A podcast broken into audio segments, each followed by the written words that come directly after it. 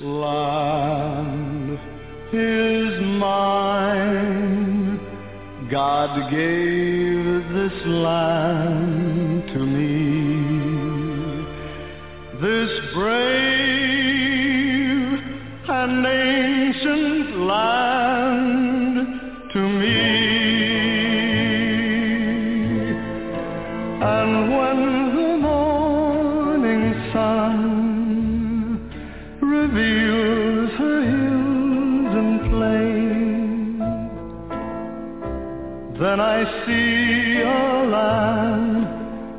children can run free.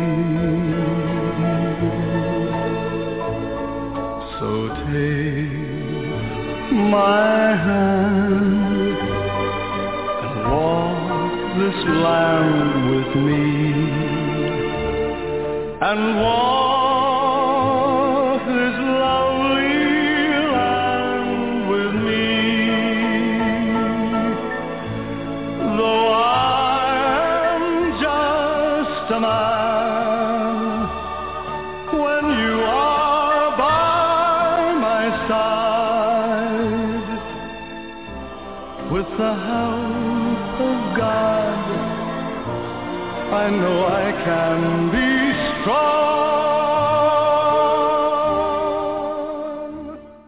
good evening. Welcome to Yada Yada Radio. My pleasure to be with you. We have both Kirk and uh, and Dee here uh, this evening, and I just want to talk about one item in the news, and we're going to go back to the 89th Mizmor, um, and that's what's happening in and around uh, Israel.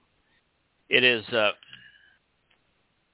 it's just a statement of fact when I tell you that Yahweh said that the last three, three and a half years prior to his return are going to be vastly worse than at any time in human history. And that there's nothing that has occurred um, against God's chosen people, Yisrael and Yahudah, that can compare to what Israel's going to endure in these last three and a half years. And when you think about how uh, ruthless the treatment was for some 80 uh, uh, decades um, in Egypt, you know, prior to the time that they were um, enslaved, life was not good, but it you know it was just typical life within the caste systems of uh, of human civilizations. But then exceedingly ruthlessness, uh, where uh, you know a, a mother would give birth to a uh, a boy, and the boy would be then killed, and where taskmasters were beating the survivors to death, uh, and eight decades of that, and then they they come back into the promised land, and and you know it's you know, infected with all sorts of people that want to do them in. Um, and the, the most belligerent of them are the uh, Philistines.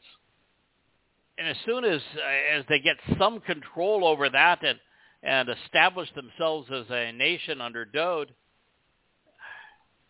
Solomon goes and uh, and he gets all religious, and everything falls apart, and Israel becomes its own worst enemy, and it's a house divided, as it is today.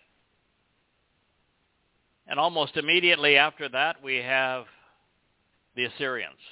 And, um, you know, they, they were so ruthless, they hauled Jews away into slavery with, with rings in their noses and chains between them as they dragged them naked into the wilderness.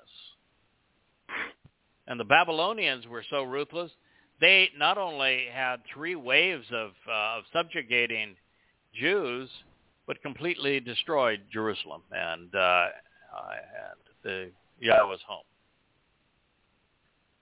And you know, on and on it goes with the um, Egyptians continuing to torment them, and then oh, the Greeks, what belligerent jerks they were, and then nothing compares to the three assaults, the three invasions of Rome.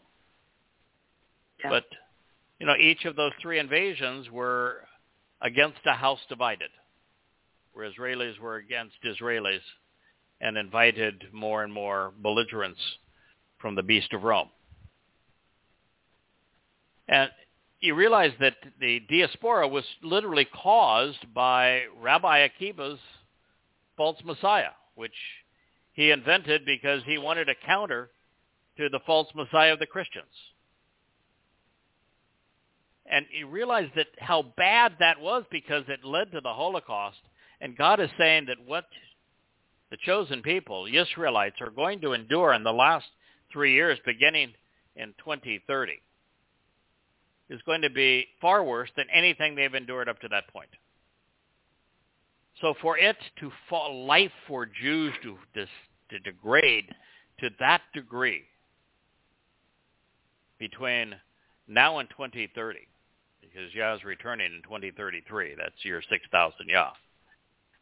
Uh, lots has to happen, and, and of course we're witnessing it with the progressives and the right in, in Israel um, drawing belligerent lines in the sand and uh, and really ripping the country apart. Uh, you know, it's I think Lapid should be uh, should be arrested for treason, and I think the progressives uh, in Israel are are a completely lost generation. Great. But I think Netanyahu's alliance with the religious uh, renders him counterproductive. So you don't have a rooting side in Israel. It's it's but it is a house torn apart at a time when Israel's worst enemy, uh, the greatest mistake by the United States, which was uh, creating um, essentially statehood, independent government uh, for the Palestinian Authority, uh, and it's uh, it's about to disintegrate. They they uh, well Lion's Den and Hamas have about 70, 75% approval in uh, Judea and Samaria. Um, the Palestinian Authority doesn't even have 10% approval. Mm. And it's uh, and it's made a monster. You know, it's made a monster saying uh, that we uh, we can't uh, capitulate uh, with Jews. You can't work with Jews. You have to uh, hunt and kill Jews. We're going to pay you to go and slay Jews has made a monster, and that monster now is uncontrollable, uh, and we're about to lose the Palestinian Authority. And as bad as they are, what Israel is going to endure is going to be far worse. And we're seeing a greater and greater influence of Iran in Judea and Samaria, just as there are hundreds of thousands of rockets and drones pointed at Israel from Lebanon with Hamas. And thing, life in Lebanon is so bad that the Hamas clerics are saying the only way to salvage the economy in Lebanon is to go to war with Israel. And all the while, Saudi Arabia is uh, uh, cozying up to Iran, and Iran gets closer and closer to a nuclear bomb. So we are in a, uh, a horrible position. And life is going to get intolerable for God's chosen people. The only way to seek salvation from what's going to happen is in the covenant and a return to Yahweh, which right. is a very distant thought for most Jews. They won't even say his name. They have no idea that Dode is their Messiah. They have no idea that Dode is the Zeroah, the sacrificial lamb. They have no idea that Dode is the one who is returning or that he is the Son of God. And all of this must be accepted because it's father and son who are returning together on October 2nd, 2033. Yom Kippurim. So I, I, think as we read through these prophecies uh, in the uh, 89th Mizmor that speak of, of everything that Dode means to Yahweh and to Yisrael, uh, to the salvation of the world we need to keep this in mind that um, it's now or never. If you are a Jew, it's now or never. Um, you've got to stop trusting the rabbis, stop trusting your politicians, uh, open your uh, minds, come to know Yahweh as he revealed itself. Start reading Yada Yah go to yadayah.com. Uh, if you're Jewish, uh, probably better to start with the introduction to God and then go uh, directly to coming home and then begin to read the the uh, Yada uh, series that'll take you through all of the invitations uh, to meet with God. That said, I want to return uh, uh, to uh, the 89th Mizmor. It's the most important piece of literature ever written, um, uh, apart from the Torah itself. Uh, and while we're talking about it too, we will probably take a quick trip into Yashaya 52 and 53 uh, because they speak of the same subject. Where we left off uh, last week was I went through a list of titles uh, that uh, were presented um, within the the 89th Mizmor, uh, and we're only at uh, a third of the way through. And so thus far, the 89th Mizmor has already used Dod's name twice. It is called Dod, the chosen one, twice. Yahweh has referred to Dod twice as my coworker. Two occasions he has uh, spoken of Dod as his restoring and eternal witness. He is the articulate leader, the Mashal, once. He is the Yamin, right hand of God, once. He is the Azad Yad, strong hand of God, once. He is the Gabora, which is the feminine manifestation of Yah's most capable individual and most courageous individual, two times. Be concerned that uh, that we would use a feminine title to to speak of uh, of Dod. Feminine titles are used throughout the Torah, prophets, and Psalms, and particular when it's appropriate, as it is in this case, because it's Dod's soul is the one that fulfilled the Moed Mikre, and a soul is feminine. Dod is called the set apart one of Israel once. He is called the Gabor, God's most courageous and capable man once. And he is even called in the first one-third of the 89th Mizmor, the Messiah, anointed. There is one title, however, that is, I don't think heretofore, ever addressed to Dod, that is used four times, and it is a vastly more important title than Messiah, Messiah. It is Zeroah. And it is Dod's most important title. It appears in his most important Mizmor Psalm four times. It says that Dod, David, is the protective shepherd and the sacrificial lamb. Share just snippets from this first 21st uh, verses, and then we'll we'll move on into the text. God said of Dod, I have established cutting through separation, the Bereth covenant for the family home through Ani Bakir, my chosen one, the person I prefer and have decided upon. I have sworn an oath, and I will affirm this promise seven times over, Shabbat, to Dod, the beloved. Ebedani, my authorized agent and co-worker who serves on my behalf. Furthermore, as an ad olam, eternal witness to the restoring testimony, I will prepare and establish your offspring and that which you sow, Zerah, Ata. In addition, I will construct a home for your throne and your seat of honor on behalf of all generations throughout all time. Pause now and contemplate the implications. Besides you and on your behalf, the Zeroah, protective shepherd and sacrificial lamb, with Gabora, tremendous power, inspiring courage, outstanding character, and awesome ability, will be your Azaz Yad, strong hand, raised up on high at your Yamin, right side. For our deliverance and protection are from Yahweh.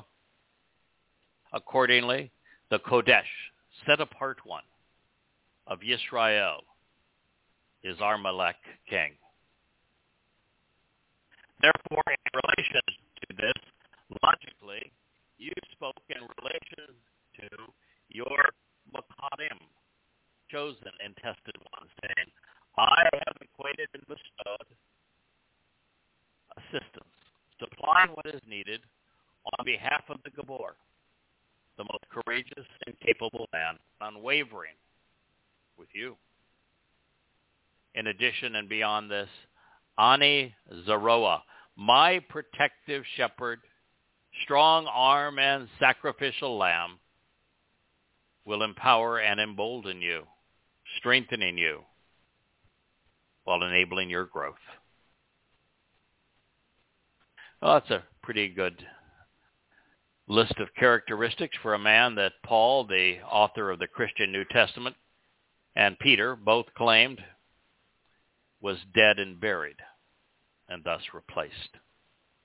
And that's an impressive list of uh, credentials for a man the rabbis prefer to denigrate rather than celebrate.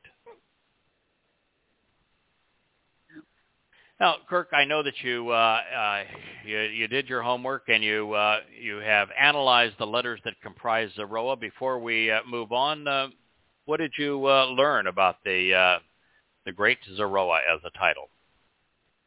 Well, it uh, it's only four letters, but if we it's it's a lot of meat on the bone. Um, it starts out with a zain. A zain uh, is a plow It's used. Now, uh, let me just say, because we have a few people that are, are probably new, that once again, the ancient Hebrew or the pictographic use of the words that make up the words are thought of in terms or understood in terms of uh, a concrete language. It is right. things that you feel with your senses. You you know you can smell it, you can touch it, you can hear, it, so forth and so on. So they they saw things very concretely as opposed to philosophically, as you might in Greek and English and so on. Mm-hmm. So when you read these, uh, they used uh, symbols that reflect that. Uh, right. The zayin is simply a plow. It is used by a man to cut a straight path to a point on the horizon. That's the way you do plow. Uh, it opens the uh, opens the soil, uh, which is a metaphor for the vine, uh, to make it uh, fertile and allow the seeds, which I use as a metaphor for knowledge, to grow. The second letter on it is a resh. As a picture, it is pictured as a head. It has eyes to see, it has uh, and read. It has ears to listen, a mouth to share what is learned, uh, a brain to process information and to understand. It's also a force and is an an an, an except, exceptional rather wordsmith, one who teaches and guides. The wah uh, is drawn as is depicted as a tent peg. We found out is probably not like a Y upright Y letter. It may be uh, at that time. It may have been uh, a um, a little loop with a peg, but nonetheless, it's a tent like peg. Like we'd make a tent peg to, today. Most tent pegs today have uh, have mm-hmm, loops in them, so you can tie your line, so you can tie your line. Tie your rope them. easily. Yeah. Yes, you don't have to right. hope it slips off. Um, so it's uh, regardless, it's still uh, used for the same function. It increases. It's used to secure and enlarge the home, and that's always the goal to increase the family. It's always from. It has been that way from the beginning of the story, from the narrative. Uh, the fourth letter is an ayin. Uh, that's a I. It symbolizes perspective. When one aligns oneself, one's perspective with Yahweh's, they are held in great value to Yahweh and becoming an empowered and enlightened and coworker in a bed. Um, you know, I'm, I've added a lot to these letters. Um, as I recognized one time that um, as we take the words and we extrapolate from that what all these meanings can be and use them according to the context, I felt very comfortable now if I do that as long as I know the context of where it is the role is being used. And in most of these, um, those would all be quite pertinent to that. I did avoid a little bit of the basic thing. This is this, that, and the other that you've um, that you've used mostly in, in, in yours as well.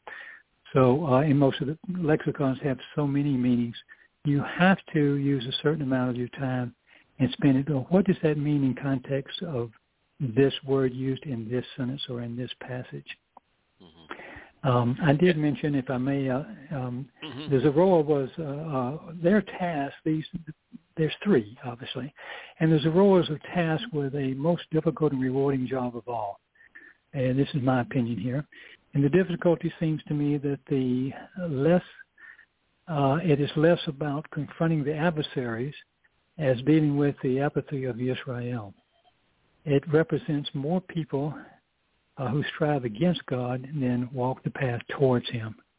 However, the job does bring, and as far as I can tell, and, and from what I know of uh, of the Zoros, the reward obviously is is like my minor little part is working alongside Yahweh. He will not and he cannot work alone. He cannot expunge uh, free will. One must be allowed to respond or reject him.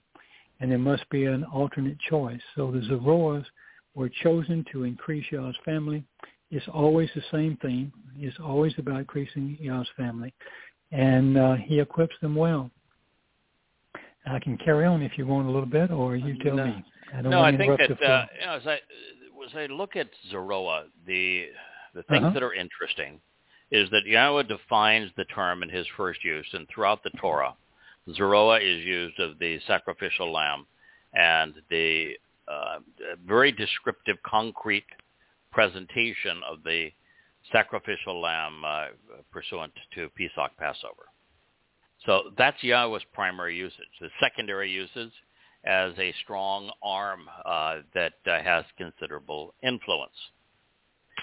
The uh, the uh, verb, the verbal root, which is usually the way that we define most words in Hebrew, mm-hmm. is zera.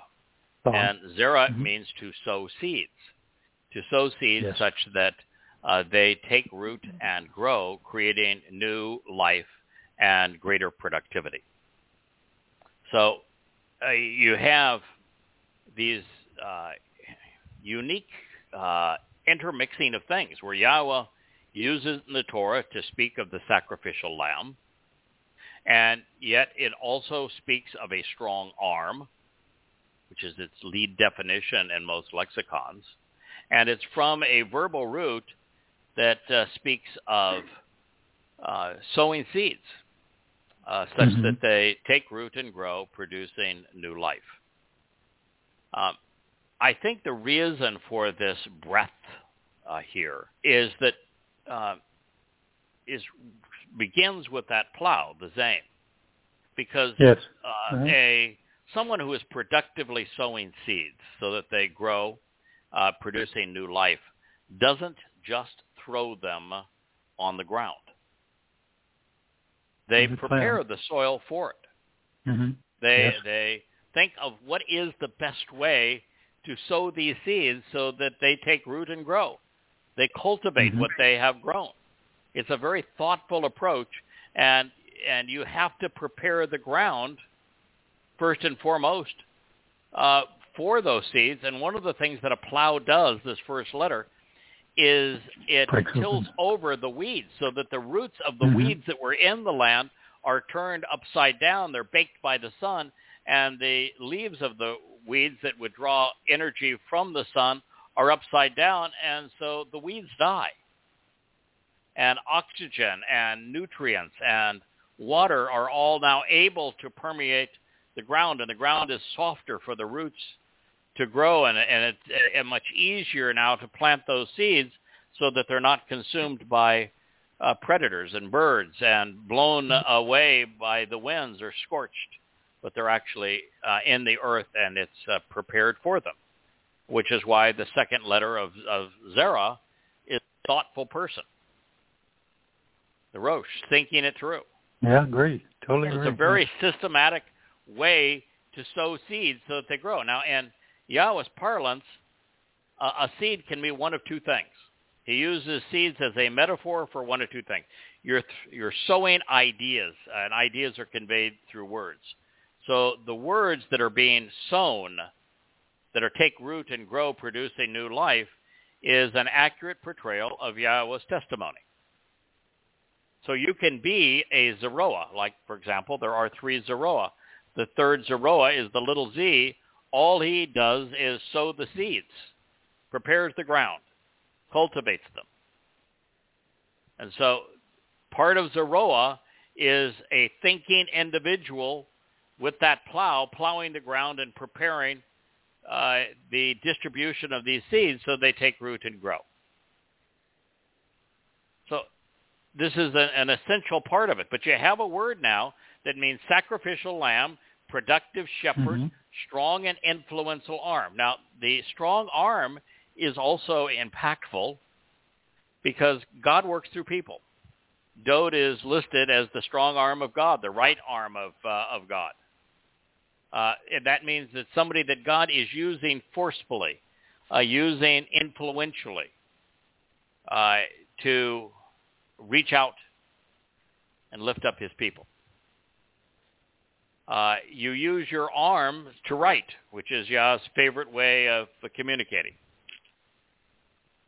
The arm, from Yah's point of view, in terms of conveying a message, particularly sowing the seeds, is vastly more important than using your mouth. Mm-hmm. God is much more into the written word than he is into the spoken word. Absolutely. So all of these things matter, and and then you get to the the ain at the end of the word, which is perspective. Look at the perspective. View this word from all of those uh, those angles, and to understand how it can be used in each of these situations. Where uh, Moshe, for example, is specifically called a. Now, not nearly as often and not as profoundly as Dode, but he is a in terms of he was a productive and protective shepherd, guiding Yah's people. And no one sowed more seeds that have taken root and grow than did Moshe through the Torah. Yes. So Moshe is a, a living embodiment of this. And Yahweh uh, constantly said that during the Exodus, he used a strong arm to forcibly remove his people from religious and political corruption. Moshe was that strong arm. Mm-hmm. You might say, wait, well, he was an 80-year-old broken down shepherd. Huh. From Yahweh's perspective, he, he was a brilliant orator, a, a yeah. thoughtful individual with exemplary character. it would be hard to find a more effective influence on uh, on his people than was Moshe. Yeah. yeah. And then you look at Dode. He wrote these Mizmor with his strong arm. He held the sword to defend Israel with his strong arm. Uh, he was hung on uh, Passover's pole by those arms. He is the vantage point, the perspective that we ought to look at the covenant and understand the fulfillment of the Moed Mikre. He is the thinking man's prophet, more so than anyone who has ever lived.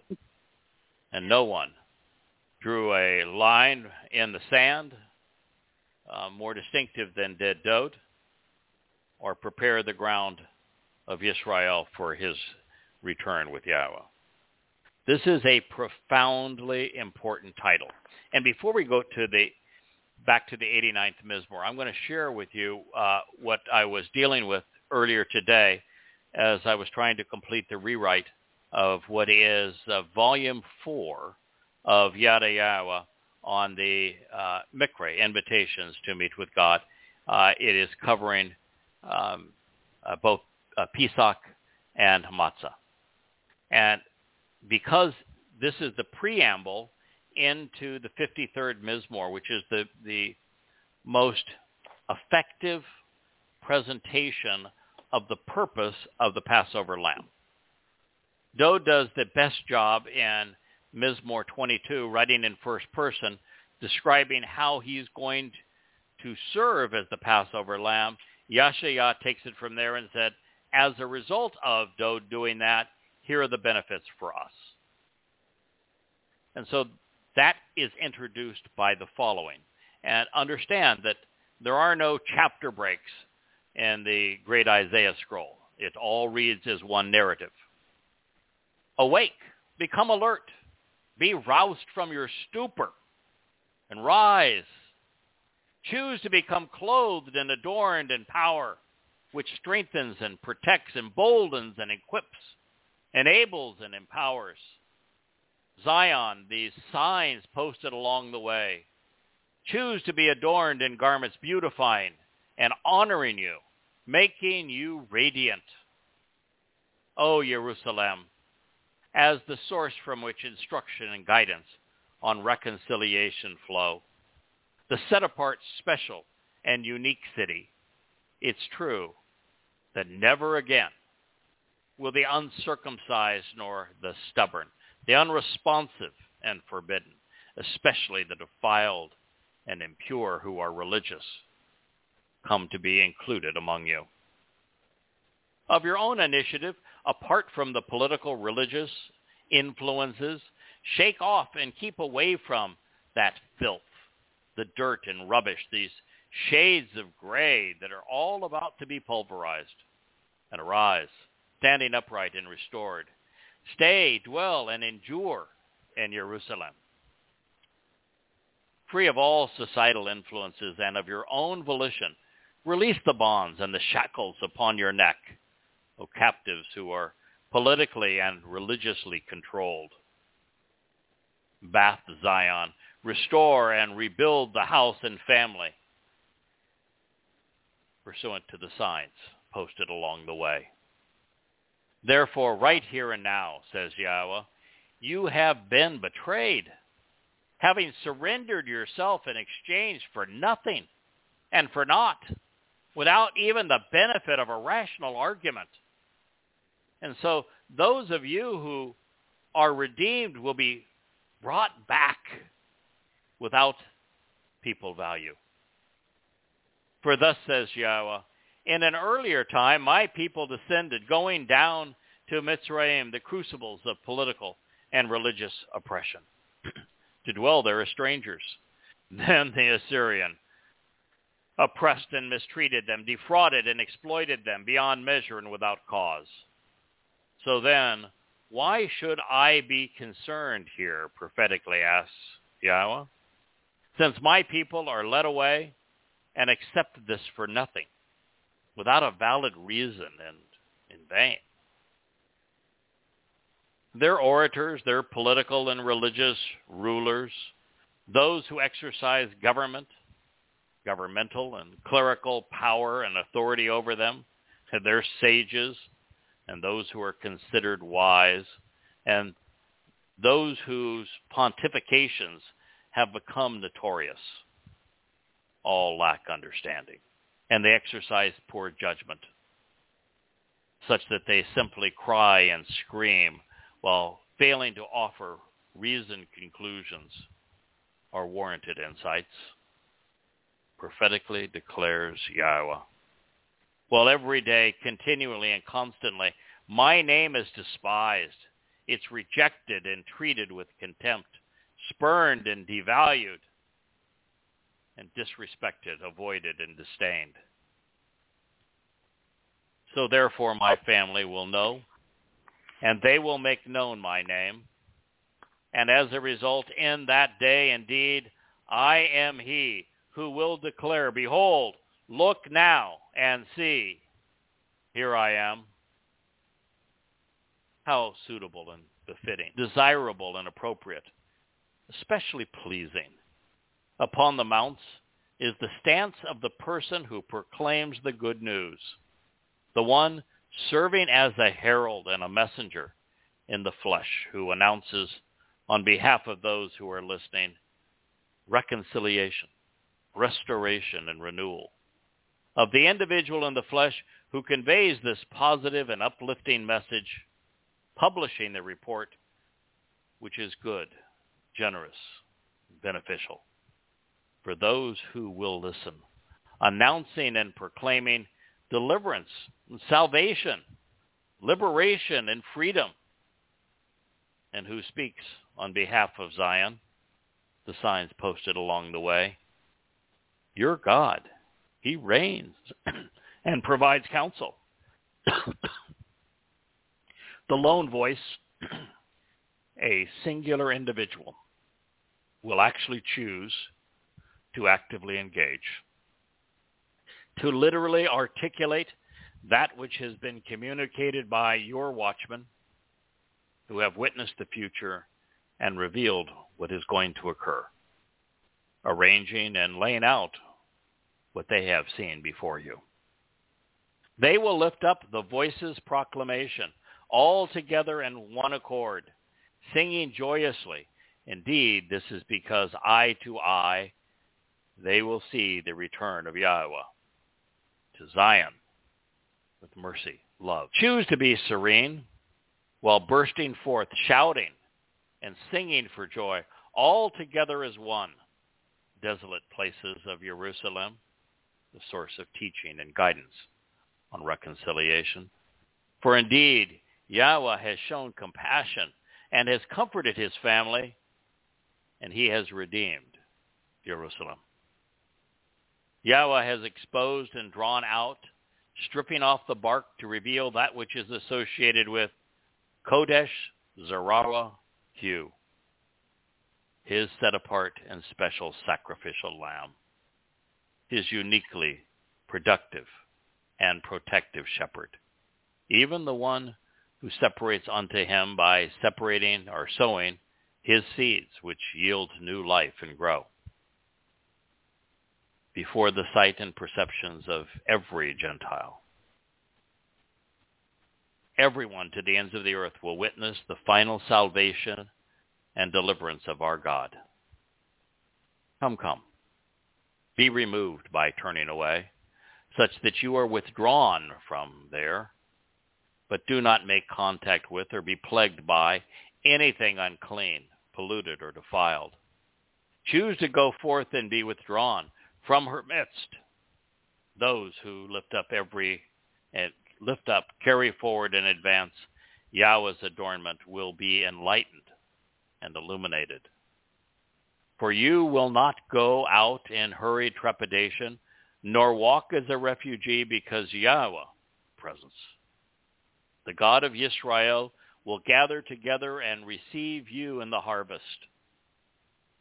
He will be called the God of the entire earth.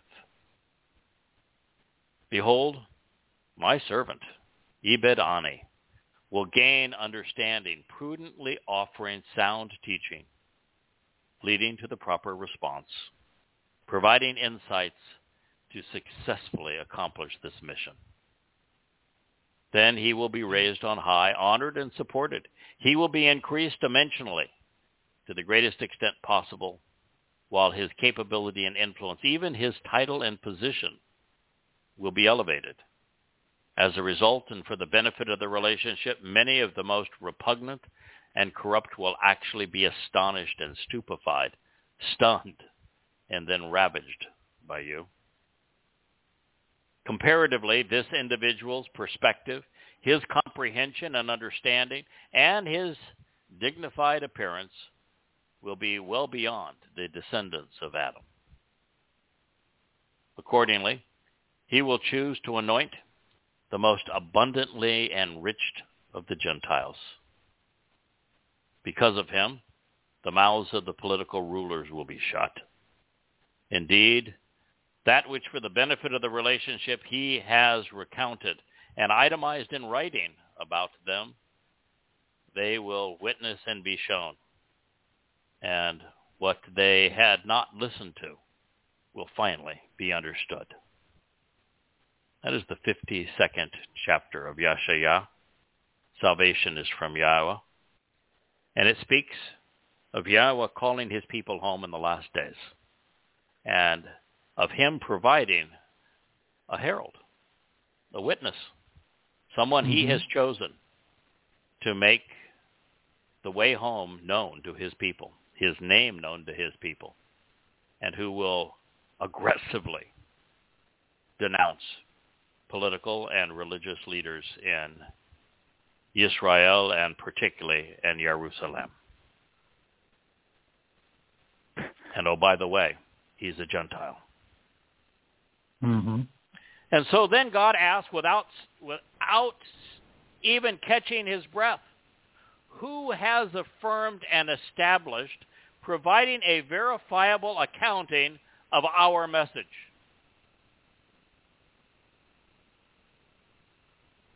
and to whom has the Zeroah, the protective shepherd and sacrificial lamb of Yahweh, been revealed and made openly known?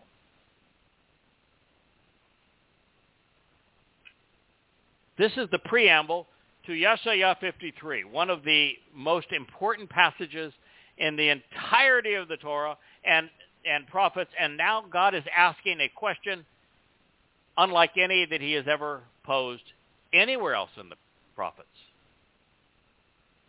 And he's speaking of one individual in both cases who is at this moment in time accurately conveying a verifiable accounting of our message. Who's our? Yahweh is the speaker. You. He's speaking Yeah. through Yashayah, so he's clearly including Yashayah, but he's also speaking Yeah. of the Zeroah, Yes. who is Dode and also Moshe. I Mhm. think he's including all of them. Well, I think. And the reason I decided we would go and cover this before we return to the 89th Mizmor, particularly with the four mentions of the Zeroah in the 89th Mizmor as Dode's most important title,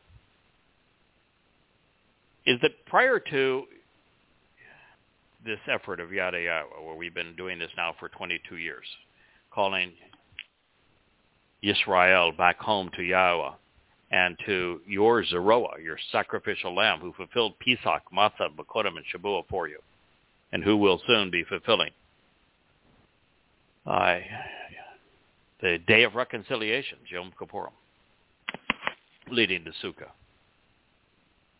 Is I don't think there's anything apart from Yahweh's name that is as important as understanding the role of the Zeroah and the identity of the Zeroah. The Zeroah exists to fulfill the Moed Mikre beginning with Pesach. And the Zeroah is God's son, the Messiah. Dode, known today as David. He lived three lives just as he was anointed three times. And the second life he came to fulfill the first four Moed Mikre in year 4000 Yah, 33 CE on the pagan calendar. And so he will return to fulfill the final two. Yom Kippurim, where he plays the starring role. And then Sukkah, where he is king forever. And so God, before he explains the role of the Zeroah, the sacrificial lamb, which is the purpose of presenting Yashayah 53, the first question he asks is, who is the person who is correctly conveying our message? And who is the person to whom the identity and the purpose of the Zeroah was made openly known?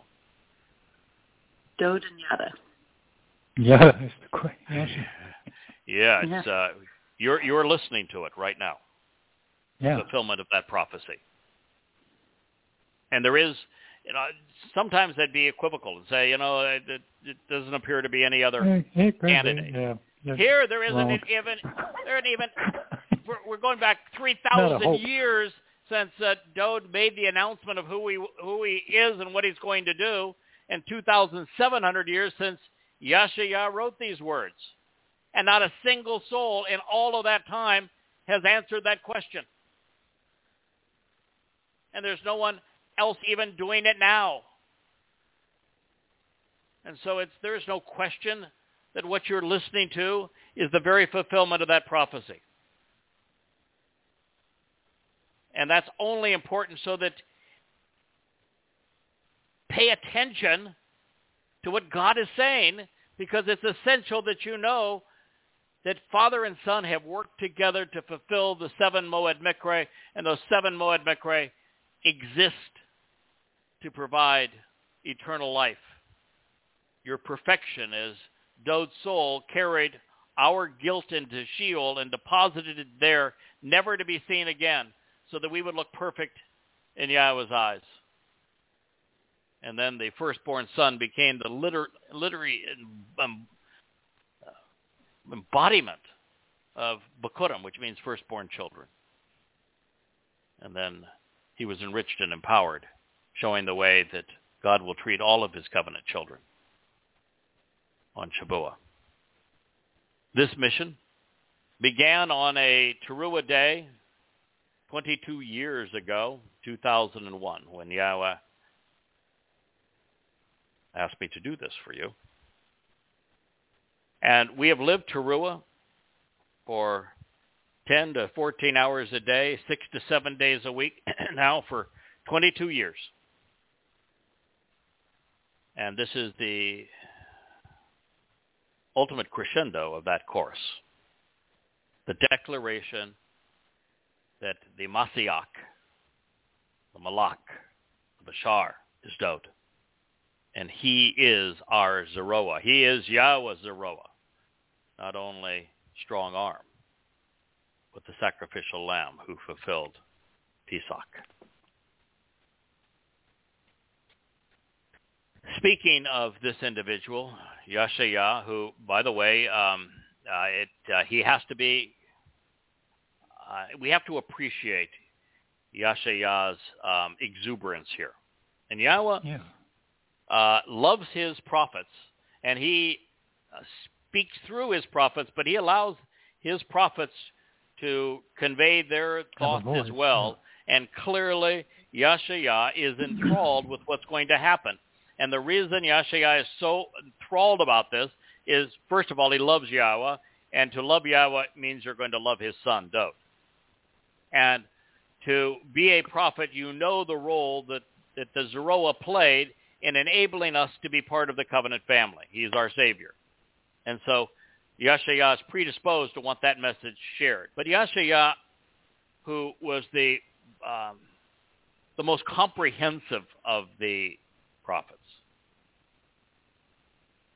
did not have a single person during his lifetime who was drawn into Yahweh's home and the covenant family as a result of what he wrote.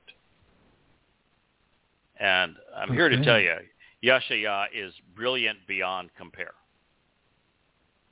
And yet not a single person was there outside of heaven's door when Yahweh brought him into heaven and opened the door for him to see.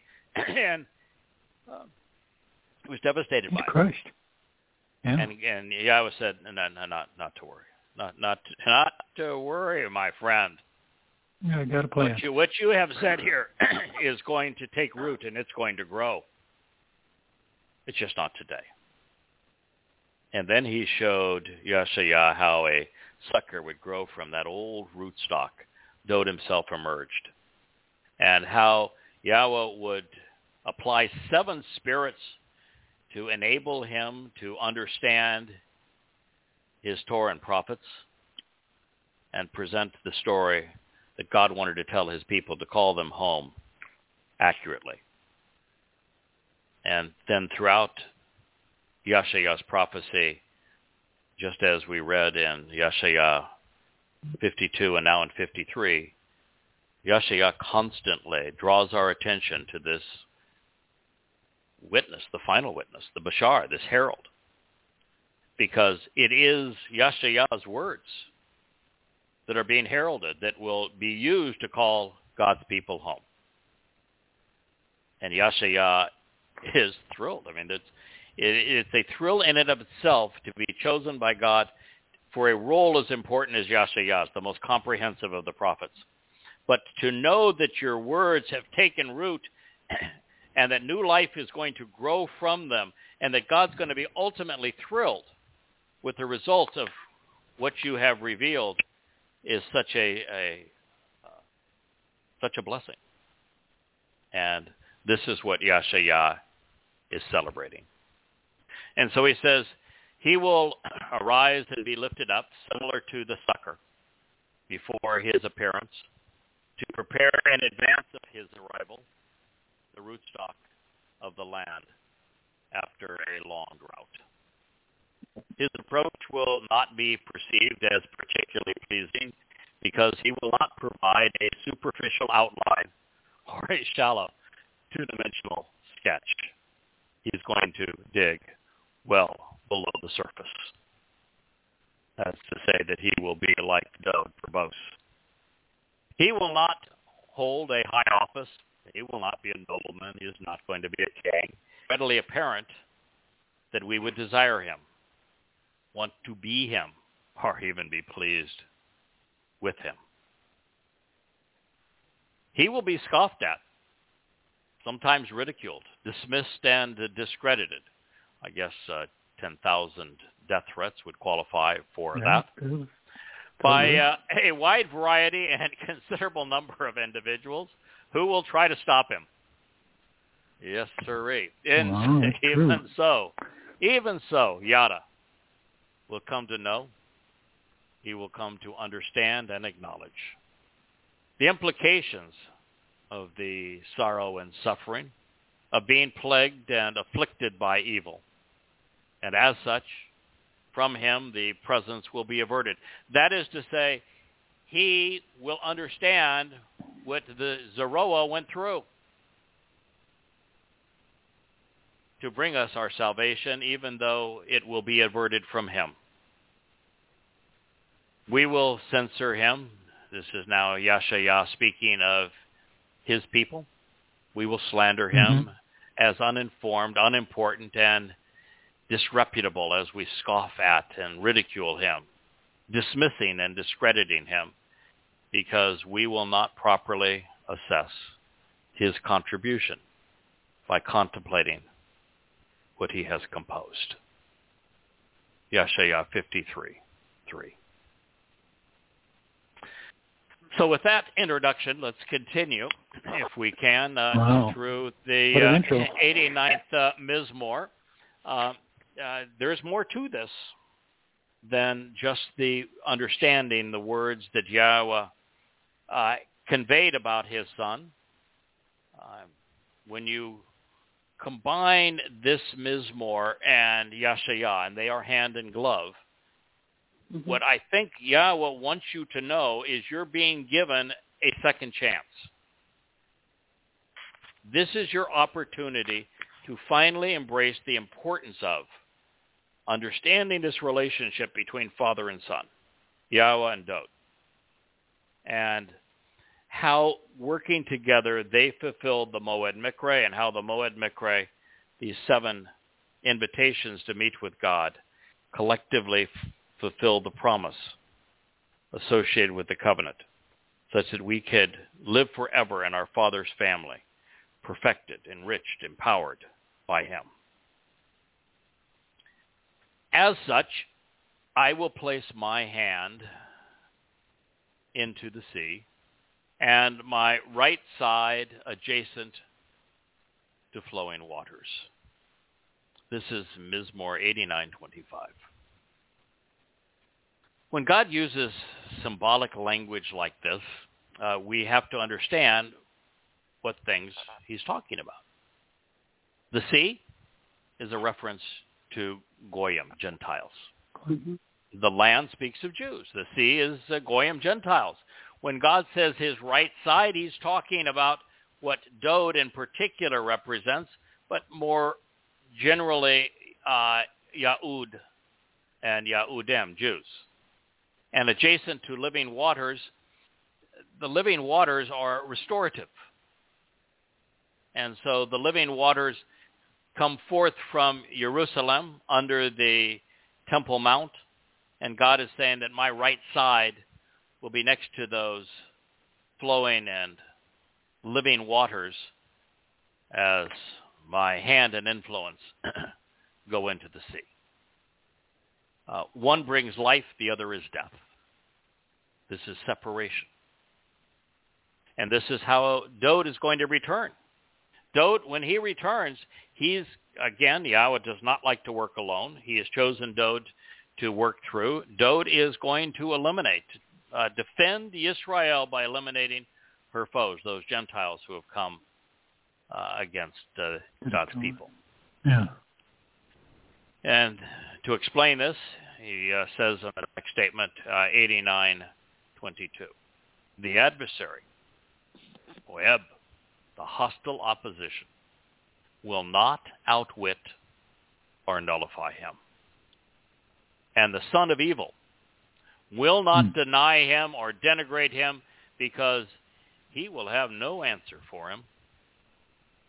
The adversary, you know, that's uh, yeah. snake in the garden. That is ha. That is Hasatan. Mm-hmm. Yeah. And Hasatan is going to play his trump cards uh, at this time, and he uh, the um, uh, corporeal version of Satan uh, is going to come into Jerusalem uh, on the first of Abib, 2030, um, 14 days before the two witnesses arrive, and uh, he will come in as a peacemaker and will immediately be a warrior, and Israel will be the prize, not to elevate, not for victory, but for destruction. And it is Dode who will stop him in the end, uh, three and a half years after he arrives.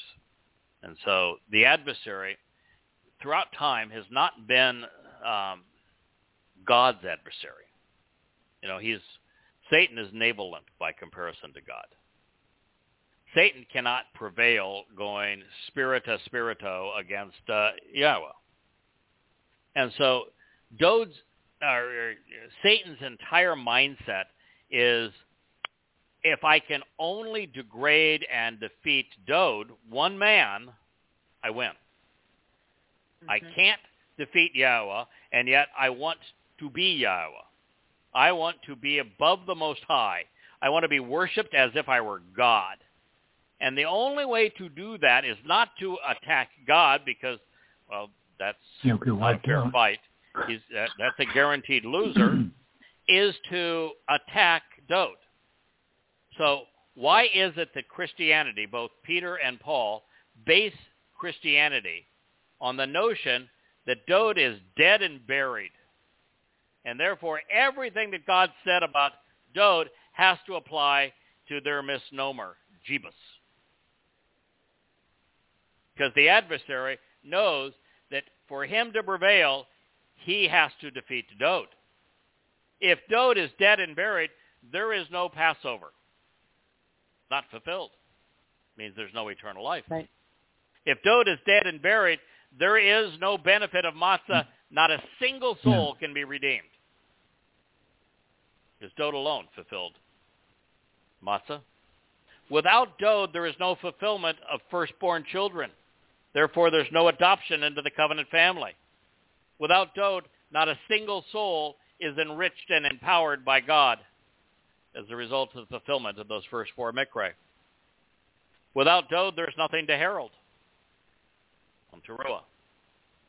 And most importantly, and this is the key, without Dode, there's no return on Yom Kippurim. And without this message that we're conveying on, on behalf of Dode as his heralds, there is no one there to greet Yahweh, there for whom to return. God can't return to no one. There can't be reconciliation if no one's there. If God's people don't understand Yahweh's name and the importance of his son as the Zeroah, Satan wins. Because there is no Dode in the minds of the people to fulfill Yom Kippurim, which is the last chance.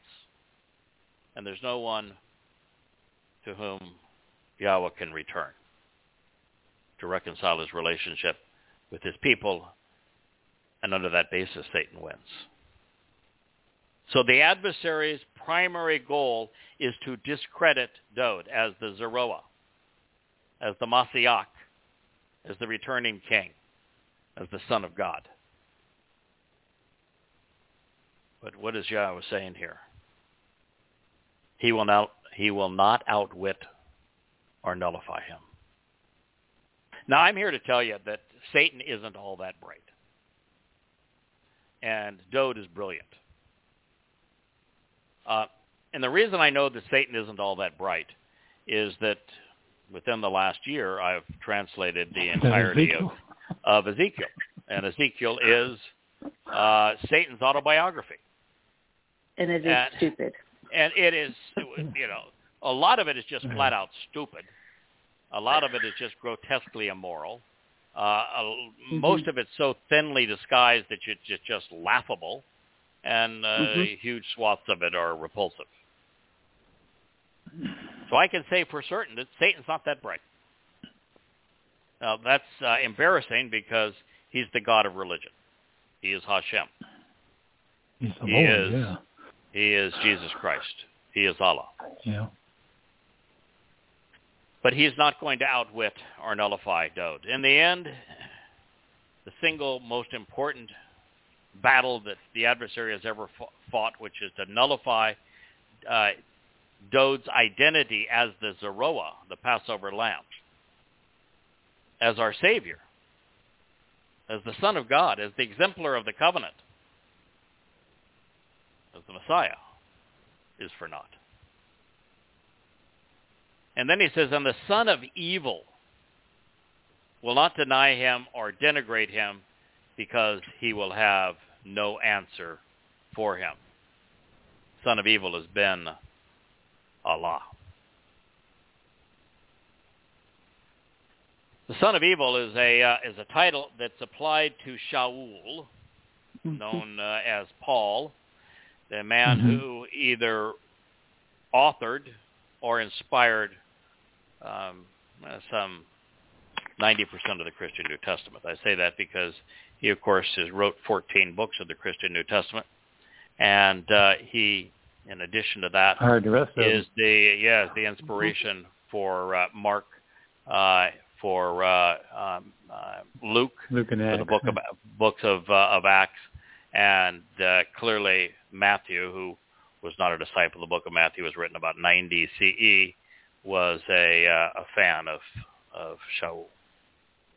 And the book of Habakkuk um, tells us everything about Paul, about uh, Shaul. Mm-hmm. Um, every hmm. aspect of his nature, his timing, his approach, and Yahweh calls him both the son of evil and the plague of death.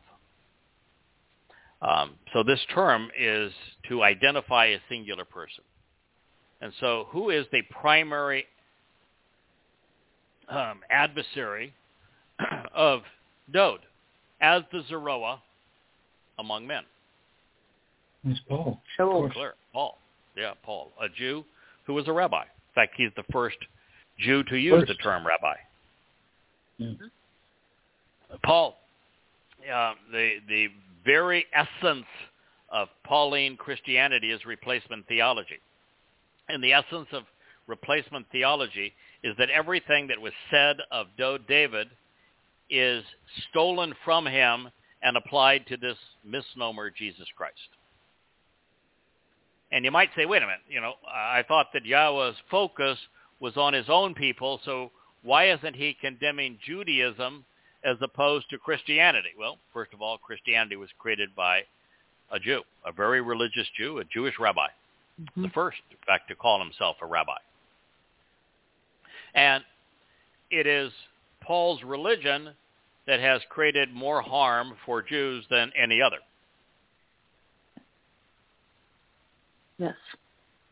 And oh, yeah. beyond beyond that, if it wasn't for Paul and Peter, who helped enormously, creating Christianity, this egregious lie on the basis of a false Messiah and false Son of God, and the idea that that the God Man was killed uh, and uh, and died, and that he was killed by Jews of all uh, uh, speaking of myths.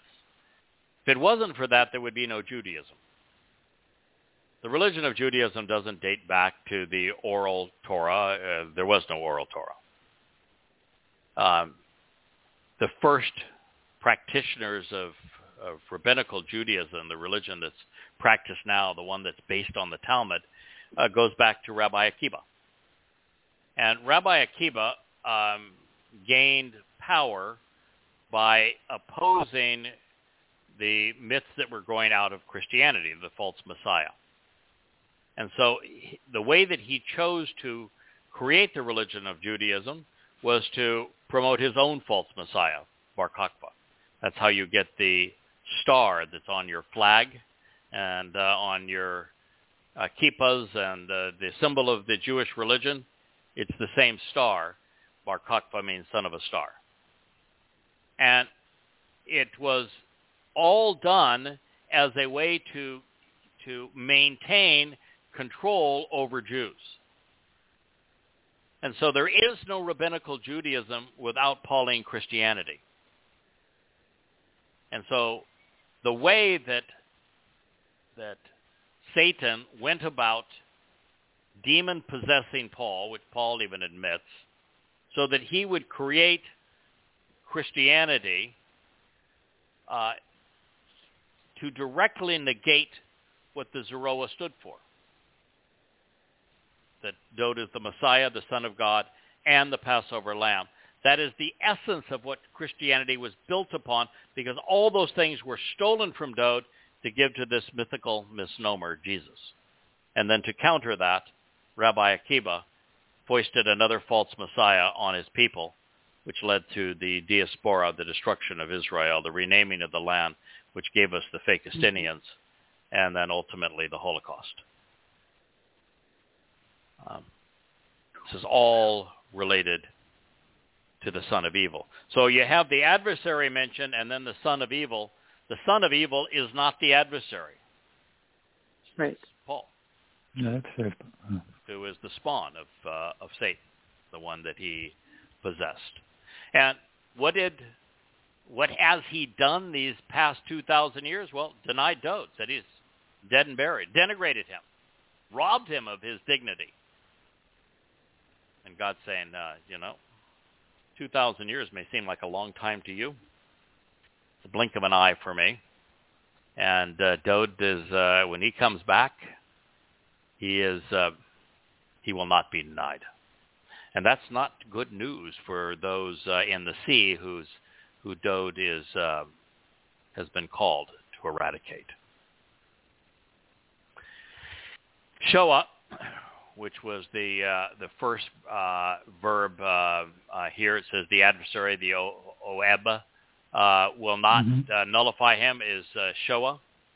Shoah is a really important term here because um, it's the operative verb in the third statement that Yahweh etched in stone, and it is the only unforgivable uh, sin listed in the uh, Torah, prophets, and Psalms.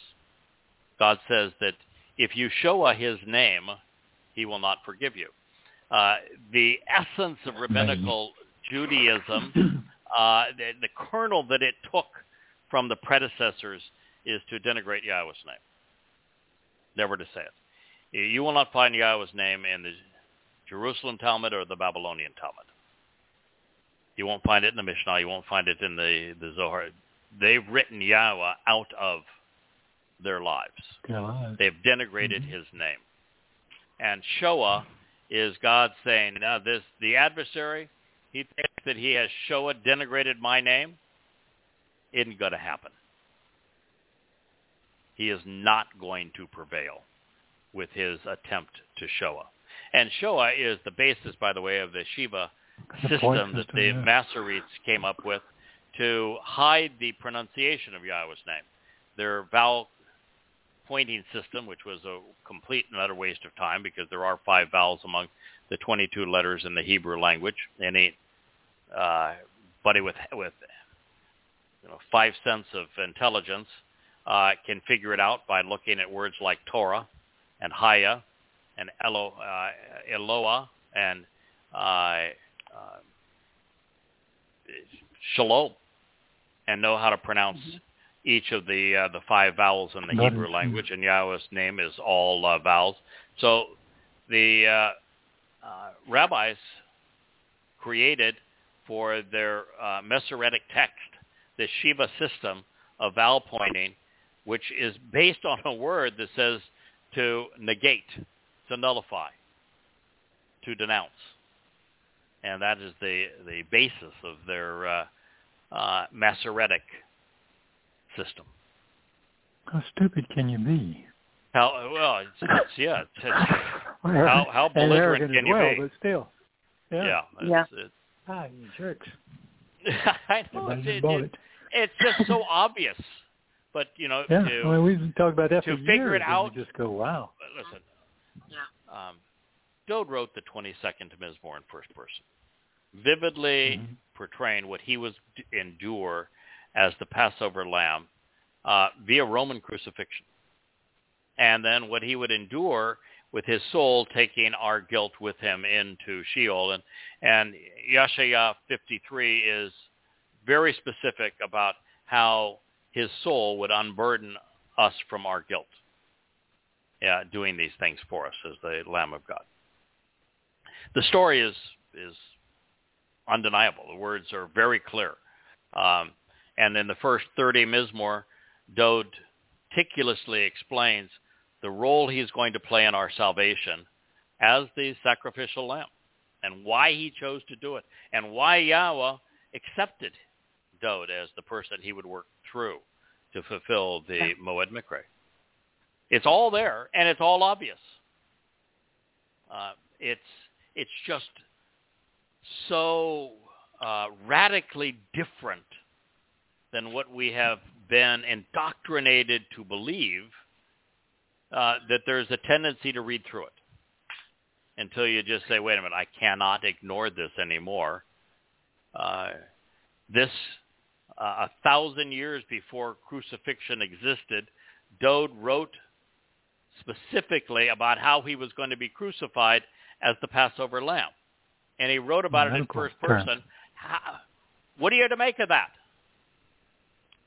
So the very thing that we did um, now um, 22 years ago when we began this journey is to say we're going to go where the words lead.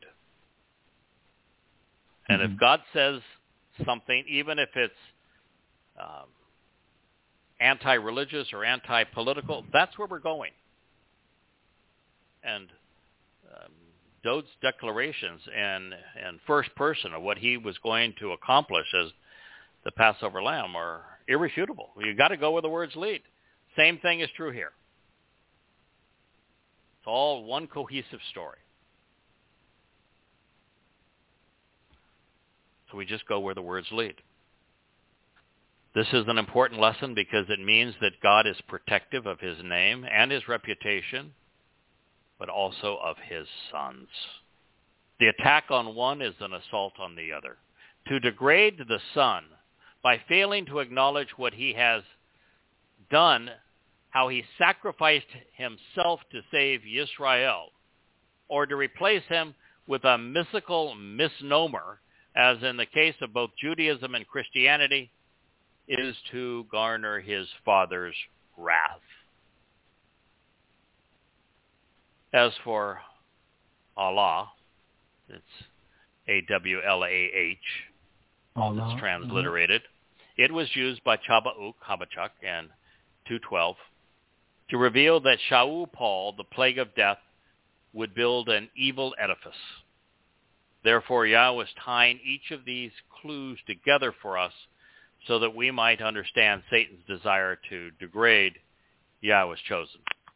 That's his end game. It's his only game. hmm God does not want us fooled into denying or trivializing the Zeroah. And yet, in Rabbinic Judaism, you look at the principles of Judaism, there is no mention of any, much less these uh, first four and ultimately all seven of Yahweh's Moed Mikre having been fulfilled. There's no mention of them being fulfilled by Dode. There's no mention of Dode's name in any of them. There's a, an awaited Really? Messiah, and they don't even know his name. Pathetic. Agreed. Wow. While the adversary, as Hasatan, is singular, as is his prodigy, the son of evil, Shaul, when working together as they did to conceive Christianity, they became sorry, adversarial foes. Beyond this, to the best of my knowledge, there are only three prominent individuals who claim to speak for God while admitting to being demon-possessed. Yes. The people's choice, King Shaul, Saul, the wannabe apostle and false prophet, Shaul, Paul, and the self-acclaimed messenger of God, Muhammad. All admitted they were demon-possessed. That's the spawn of Satan. Didn't, didn't phase us so. Yeah. Yeah. Can you imagine Christians go No, along can't. and you know the, the, the founder of Oh, the by the religion is Paul, and Paul admits at the end of uh, Second Corinthians that he's demon possessed, and they read right Yeah. through it. They just can't process it. Yep. Shaul's name will even appear within the text of this Mizmor, omitting, eliminating any doubt as to the identity of this wicked child. And may we applaud yeah, the title is fitting. It's stupefying that no one has bothered to ask if Shaul Paul is as goddamn important as he claims, if he is the lone apostle to the Gentile world, why are all the prophetic references to him so decidedly negative? Why isn't there a single positive comment about the principal author of the Christian New Testament to be found anywhere in any prophecy? Well, the Christians If love a martyr. Shaul- yeah. If Shaul, if it is Shaul better, that we too. should be listening to, why is Dode, the man whose status and testimony Paul sought to annul, featured in more prophecies and testimony than anyone else? In fact, more than everybody else combined. If mm-hmm. Paul is telling the truth and Dode is lying, why is it that Paul consistently misquotes and contradicts God while Yahweh proclaims that Dode is always right? hmm Why is this Dode song and not an ode to Shaul? Why is Shaul's name synonymous with Sheol, which just happens to mean hell?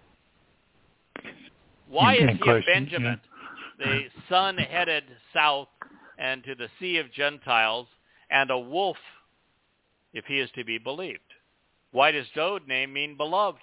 Why is Dode the one from Yahudah, beloved of Yah, why Shaul is from the wayward tribe of Benjamin?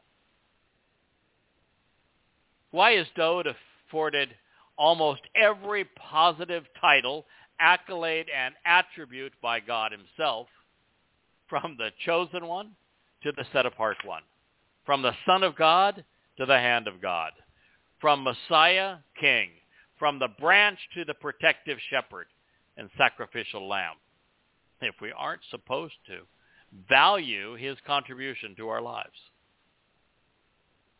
Why is Dode accompanying Yahweh upon his return and then presented ruling the world with God building a house for his throne if his life and testimony are to be discounted?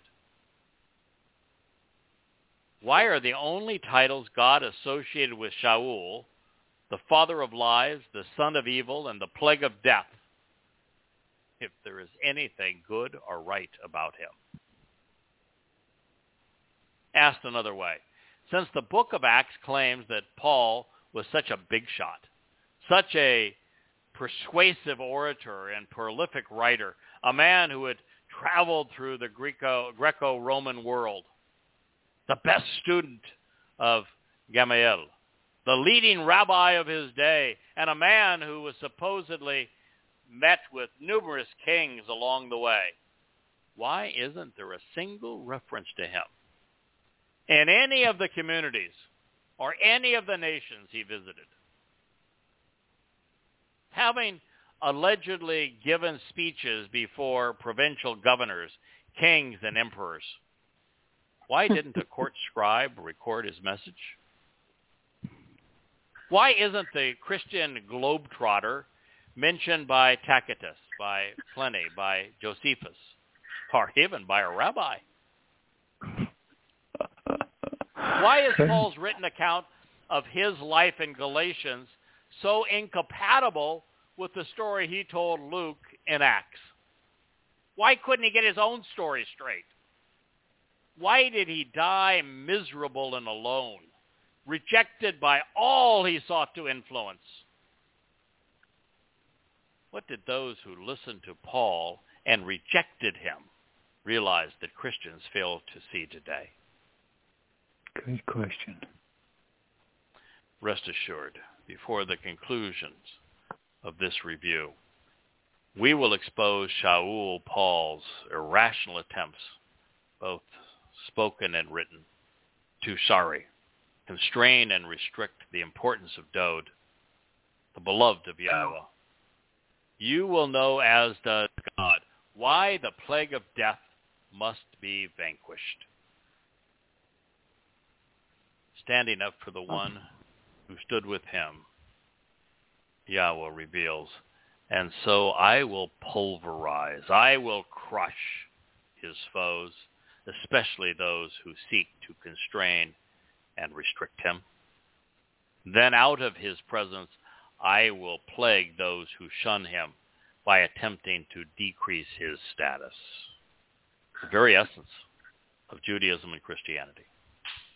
Yeah. Mhm. That's exactly what these religions were based upon, was degrading Dode to artificially create this myth of either Jesus or to rebel against that myth by proposing a false Messiah and a star to overshadow Dode. Both Christianity and Judaism are guilty of these very things that God himself said, I will pulverize and crush. Mm. And you read the basis of Judaism and the arguments that are made in the Talmud, and the first thing you recognize is there's two people written out of the story. Two individuals. Yahweh and Dode. Yeah. Yeah, and Dove, yeah. Yahweh and Dode. Yeah, they give some mention to Moshe. Uh, but two To most use important people in credibility. this story, Yahweh and Dode, no. It's completely written out of the story. And Christianity is nothing more than transferring and robbing Dode of everything that God said about him to create this mythical caricature who never lived. Talk about insulting. Mhm. Yeah. And that mythical caricature has nothing to do with Passover. Not even mentioned in uh, in passing. And his greatest caricature gift, is a which is the pathetic fulfillment of weakling. He- Yeah, he didn't do anything. Yeah. It, it's so disgusting that you have a religion, it's the most popular religion in the world, and it's and it's based upon this Odyssean and Dionysian corruption of Mhm. everything that Dode represents. No, angry God is regarding Christianity. Spit bullets. I can tell Yeah. you that if you are an advocate of Christianity and you make it to 2033, you better have some um, fire retardant Yeah. because uh, I'm not sure it'd do you any good. Yeah, no, ain't no place to hide. You will You be take your soul right out there and listen. Yeah. Yeah. Empirically, having dissected, compared, and analyzed most of what Shaul Paul said and wrote, um, I realized that the principal author of the Christian New Testament was not only replacing Dode with his mystical God-man, Jesus Christ, but was decreasing Dode's status to elevate his own. I mean, just think of for a moment Christ. Christ, which actually is from Chriso, meaning uh, to drug, and uh, in Greek, uh, in Greek is a Greek title, Mhm. And uh, it is uh, based entirely upon what uh, Peter uh, supposedly claimed, which was actually written uh, by the Roman Catholic Church uh, in the uh, early fourth century, um, declaring that you are the uh, the uh, Christ. Well, wh- what would that mean? There, there's only one prophecy that even speaks of a uh, of the Messiah returning. It's not God's, uh, not Dode's most important title. It's not even probably in his top five most important titles. And the only place that that it's addressed as somebody who's going to to make a sacrifice for uh, his people is in the book of uh, Daniel. And at the time, Gabriel, which means God's most courageous and competent man, which is the very Gabor title we read here in this Mizmor, Mhm. is the one delivering the message. He is the Messiah, and that's why he says, as the Messiah, I'm going to do these things. And yet you name your Jesus uh, as if uh, Christ was a last name and, and he is magically a Messiah? When the only place that even speaks of that is actually delivered by Dode and tells you that, that Dode's going to come in in year 4000, yeah. Four days before Passover, he's going to enter the city of Jerusalem.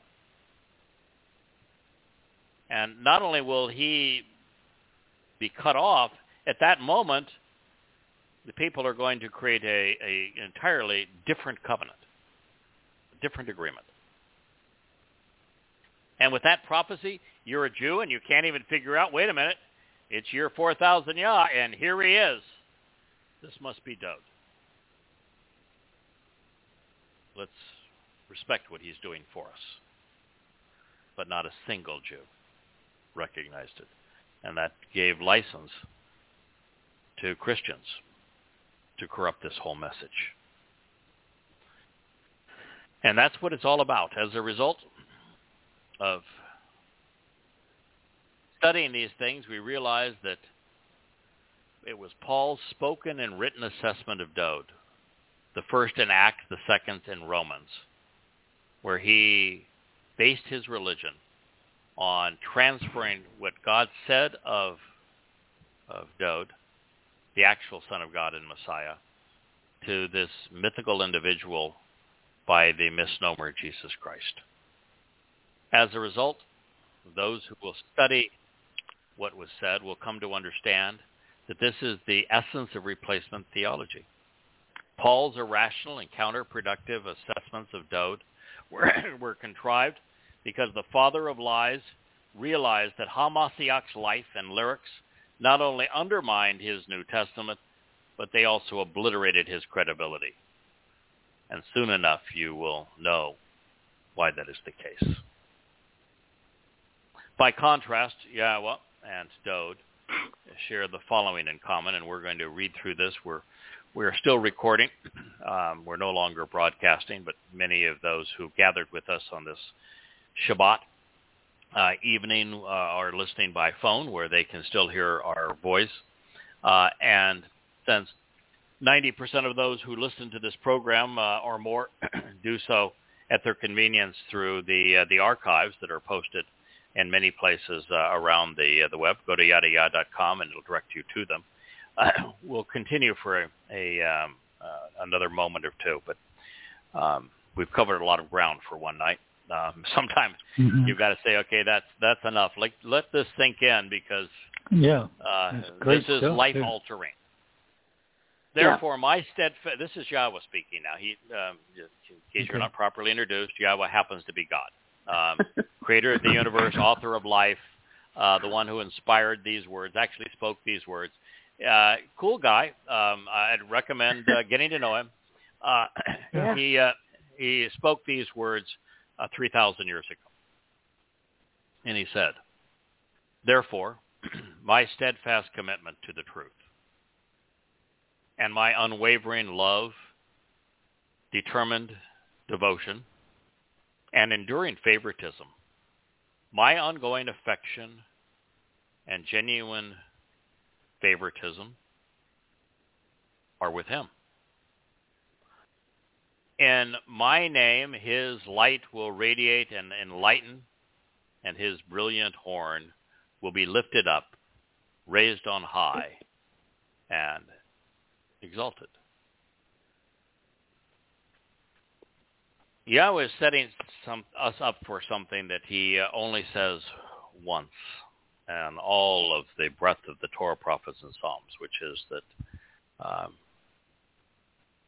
if what I have said about Dode is not true of Dode, then you need to call me a liar. Because this idea of transferring everything that I said about Dode to somebody else as if I didn't know who I was talking about is tantamount to calling me a liar. And uh, good luck with that, folks. Not going to work out for you. So he is setting up this now where he says that his commitment to the truth, his trustworthiness, his honesty, his reliability, and his unwavering love, devotion, favoritism, affection are with him. So, not with the guy whose name is never mentioned, Jebus. Not with Bar Kokhba, not with Akiba, not with Shaul, with Paul, not with Peter. There's only one hymn listed by name and title in this Mizmor. It's Dode. And he mm-hmm. says, in my name, his light will radiate enlightened, and his brilliant horn will be lifted up and raised on high and exalted.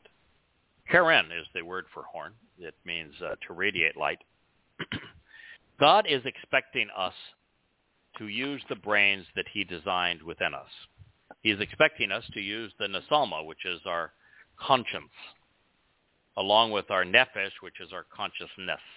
Our consciousness, our nefesh soul, enables us to observe what is around us and to respond appropriately. And our nephesh conscious uh, conscience enables us to analyze things, to to make the necessary connections to understand. And in this case, what he is saying is that somebody in his name is being equated to a Karin. Karin is the term that Yahweh introduced when Abraham and Yishak went up to uh, Mount Moriah, Moriah, and when Yahweh says, don't, don't harm your son, your only son, whom you love, do not uh, take the, uh, the uh, knife to your son, because I'm going to provide the lamb. And when he said that, the lamb was seen on the top of Mount Moriah with his Karin um, shining and, and caught within the, uh, the thickets. This is an ode right back to that because Yahweh was saying, I'm going to provide the lamb. Here is father and son, Abraham and Yishak, about to uh, perform a sacrifice, and Yahweh says, no, no, no, no, no, you're not going to take your only son because I'm going to offer mine. And that's what Karin brings us back to. It is by making these kind of connections that we come to understand. And Yahweh says, that lamb that I said I was going to provide, my son, well, he's going to be lifted up, raised on high, and he's going to be exalted.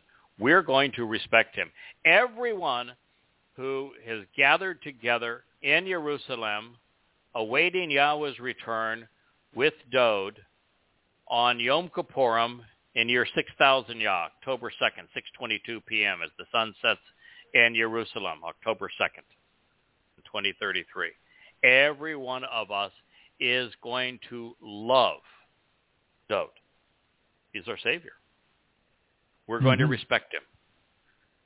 We are going to Zechariah 12. We're going to look at the one that Yahweh has come with, whom we pierced, and we're going to cry, we're going to shriek, we're going to explode, and every emotion that a person can have.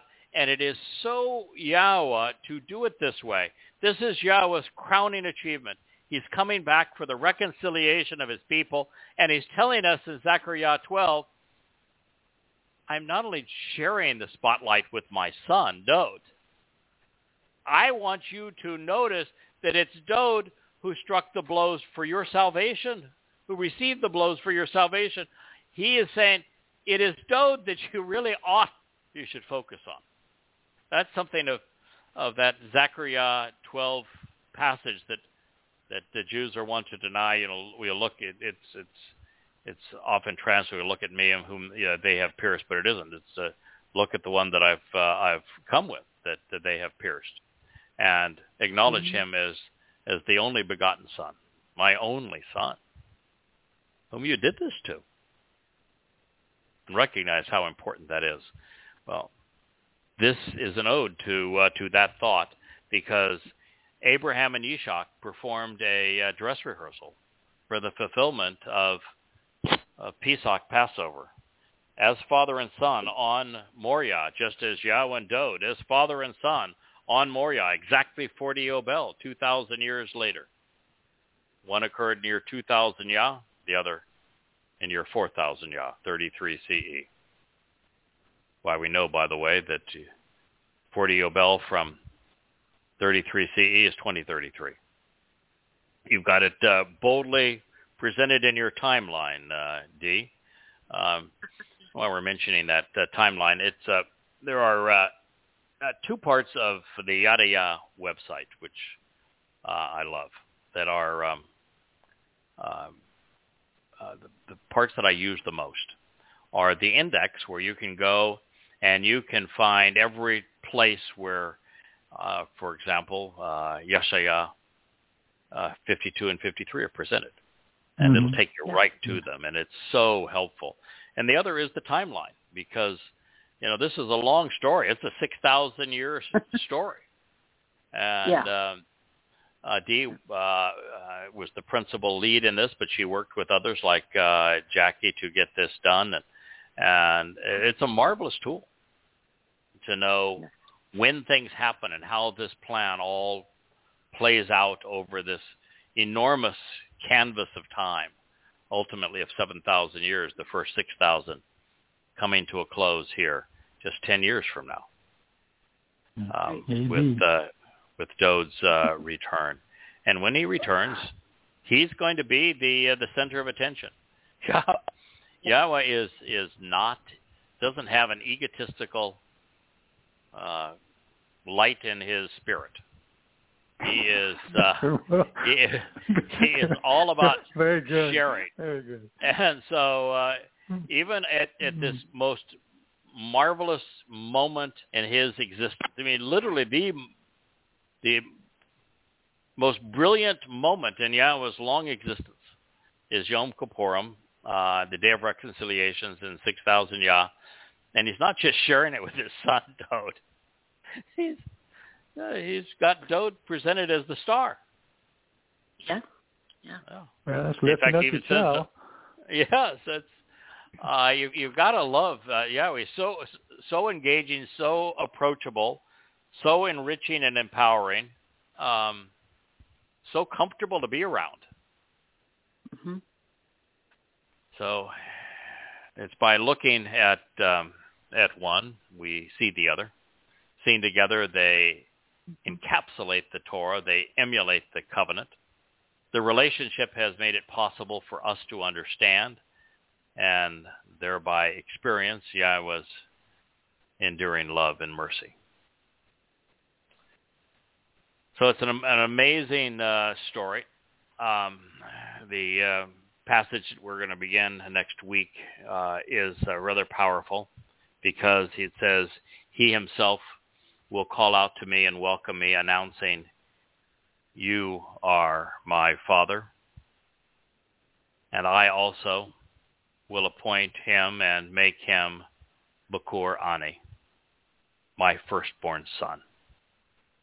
The Beautiful. Elon, highest and uppermost in comparison to the kings and rulers of the earth. It is just marvelously beautiful.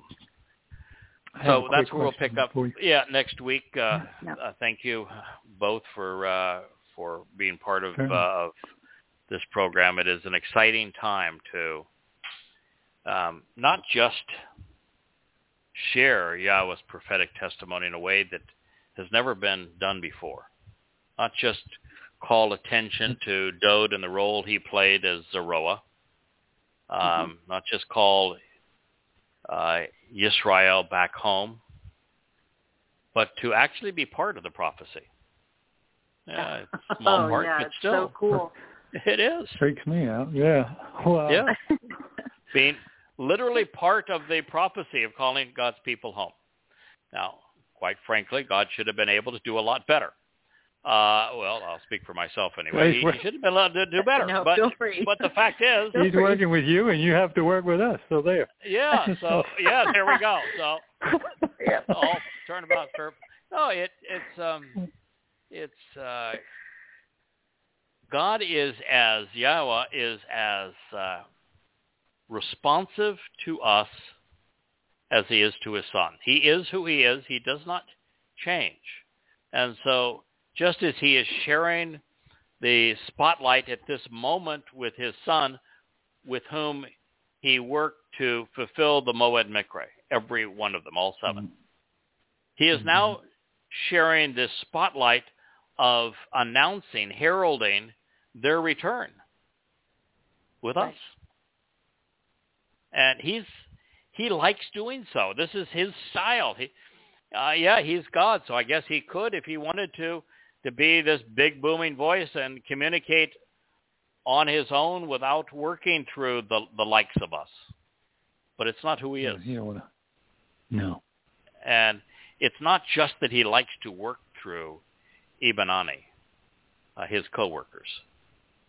It's that this is the most pleasing thing of all to him. And it's and it's not just effective for him and pleasing for him to have his message conveyed uh, through people to his people.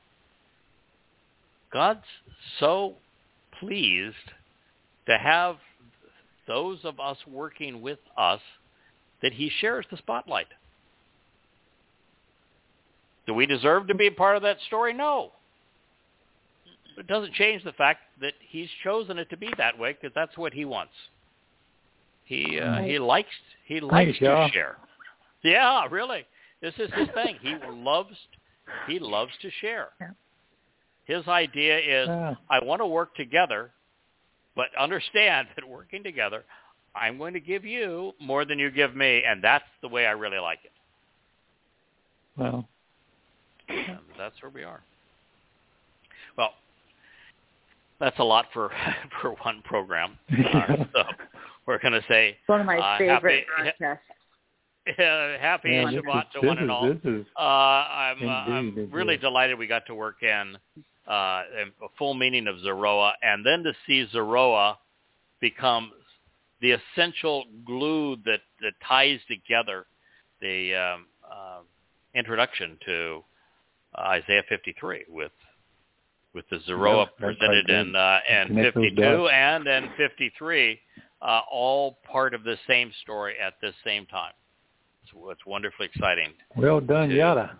Yes, to be a part a part of God's story on behalf of His people, and you know God was pretty clear. He says, you know, I'm I'm uh, this is going to work out well for uh, for those that that um, chose to work with me.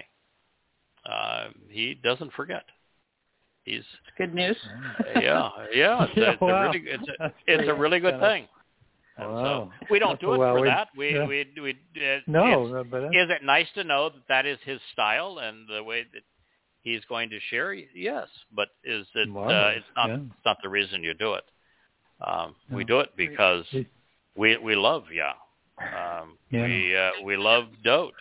Uh, we respect Moshe. We respect Dode. We respect Yahweh, and it's it's that love and respect that causes us to want to reciprocate, to want to please. Um, yeah, it's there's just so much there joy. to enjoy. Wow. Yes. Well, he's our father. I mean, we love him. Hmm. Here, Yeah. here. Yes, You want to do what your dad does. you do, and and it's wonderful to see the results. And it's, uh, uh, know, I was with a uh, a uh, young woman today. She was uh, um, helping uh, me with some uh, documentation, and she was going through how horrible her father and mother were.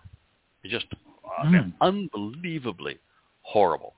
And she's now listening to these uh, shows and beginning to read the uh, the books and and she is like so many of us that uh, did not win the parent lottery. We chose our parents poorly, um, and it is it's such a um, a pleasure to um, have had parents like both of us did, uh, and to go from that to yeah, you know, that is definitely winning Yeah. the lottery there.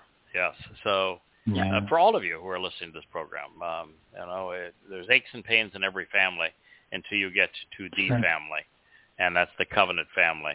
And there, uh, our Father becomes Yahweh, and He is exceedingly kind and generous. Yes.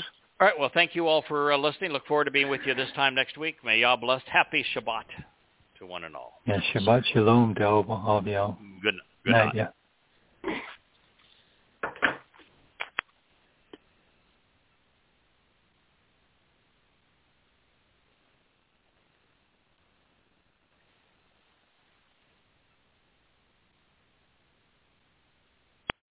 Amplify your career through training and development solutions specifically designed for federal government professionals. From courses to help you attain or retain certification, to individualized coaching services, to programs that hone your leadership skills and business acumen, Management Concepts optimizes your professional development. Online, in person, individually, or groups, it's training that's measurably better. Learn more at managementconcepts.com. That's managementconcepts.com.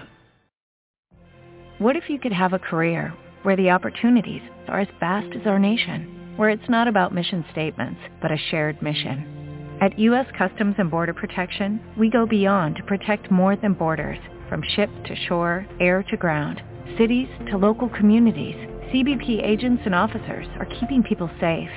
Join U.S. Customs and Border Protection and go beyond for something far greater than yourself. Learn more at cbp.gov/careers.